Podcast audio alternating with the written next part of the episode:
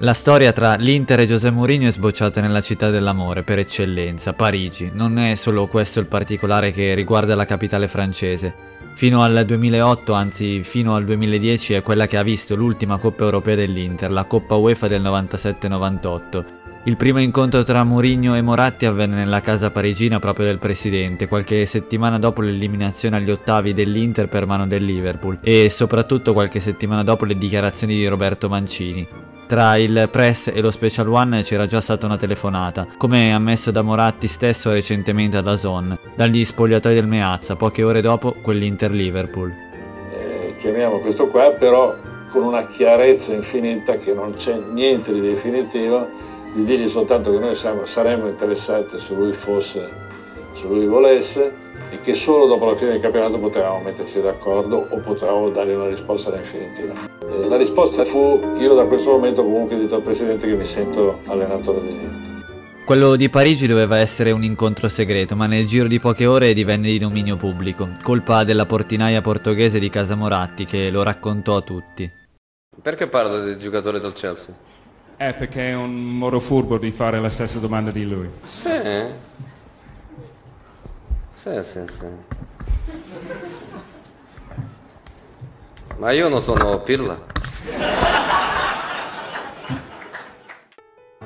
Mourinho, come la storia ha poi raccontato, sapeva di diventare l'allenatore dell'Inter già da mesi, anzi, come ascoltato poco fa, alla prima chiamata si era già sentito l'allenatore dell'Inter. E così a casa sua in Portogallo si era fatto dare parecchie lezioni di italiano prima di quella conferenza di presentazione. Al suo insegnante chiese non solo di aiutarlo a migliorare il suo vocabolario tattico per comunicare al meglio nuovi giocatori, ma anche di insegnargli frasi tipiche del dialetto milanese.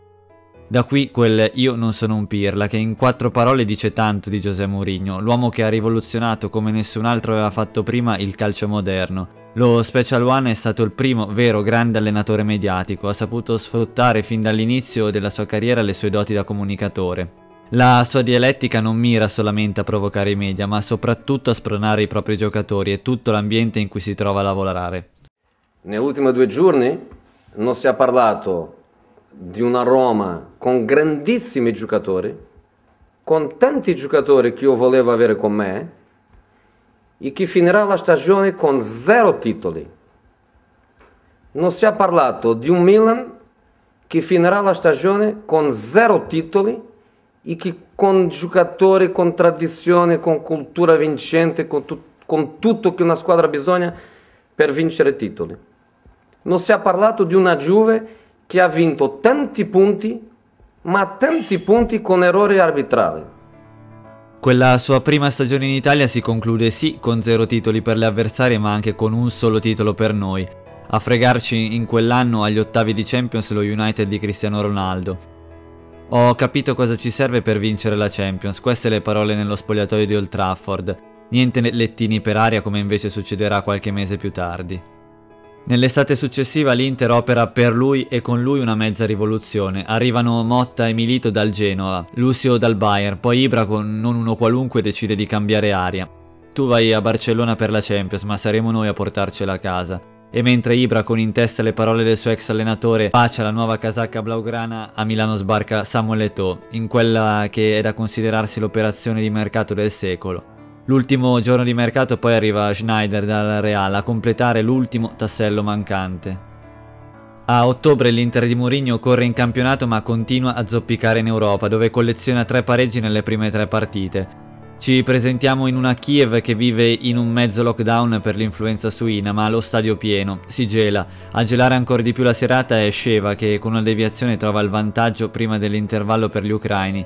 Con una sconfitta siamo praticamente fuori. Negli spogliatoi, a detta dei suoi, Mourinho stavolta è una furia, ne ha pe- pesantemente per tutti, pure per il malcapitato lettino per i massaggi che finisce distrutto. È uno sfogo che in pochi si possono permettere di fare, altrimenti avrebbero mezza rosa ammutinata già nei secondi 45 minuti. Lui può e nel secondo tempo, anzi negli ultimi minuti, accade la magia. Sfugge il pallone, è livelito sulla linea Schneider rete! Ha segnato l'Inter! Ha segnato l'Inter!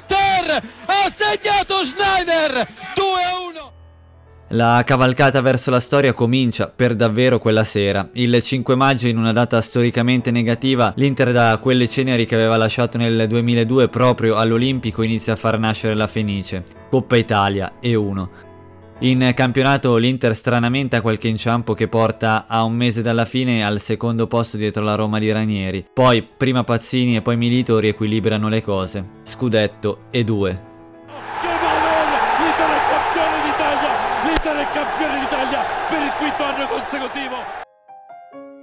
In Europa l'Inter sbatte fuori il Chelsea di Ancelotti agli ottavi, il CSK Mosca ai quarti e in semifinale arrivano i marziani più Ibra del Barcellona, 3-1 all'andata. Al ritorno serve comunque un'impresa.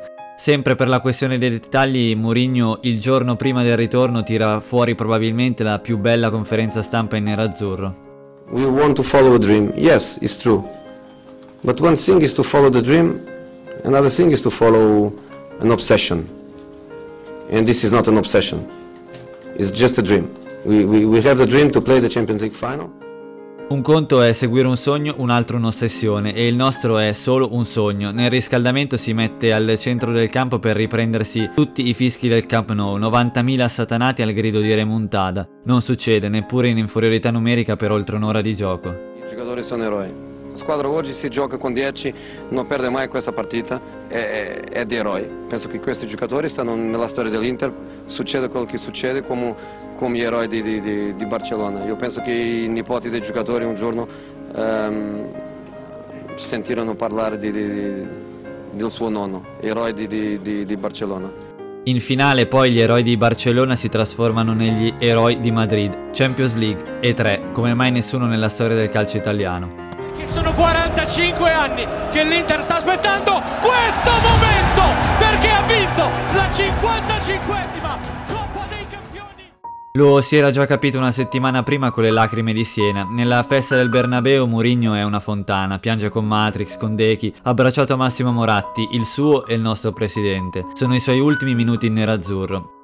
Il triplete, la storia, quel filo che ci unisce qui ha ancora oggi un importante strappo. Quella serata, anzi quella quasi interminabile e indimenticabile notte doveva finire in maniera differente. Di certo non sulla macchina di Florentino Perez, a San Siro doveva finire, dove 70.000, sottoscritto compreso, lo aspettavano, anche a costo di doverlo salutare lì. In 11 anni ci siamo salutati da lontano, spesso ricordando quel 3 che ci unisce, che non è un semplice numero, è il cammino verso il sogno, ci siamo sfiorati nell'estate del 2019 e sabato dopo 11 anni ci ritroviamo avversari, sul campo e per 90 minuti, perché quello che abbiamo vissuto insieme non permette di essere avversari da altre parti.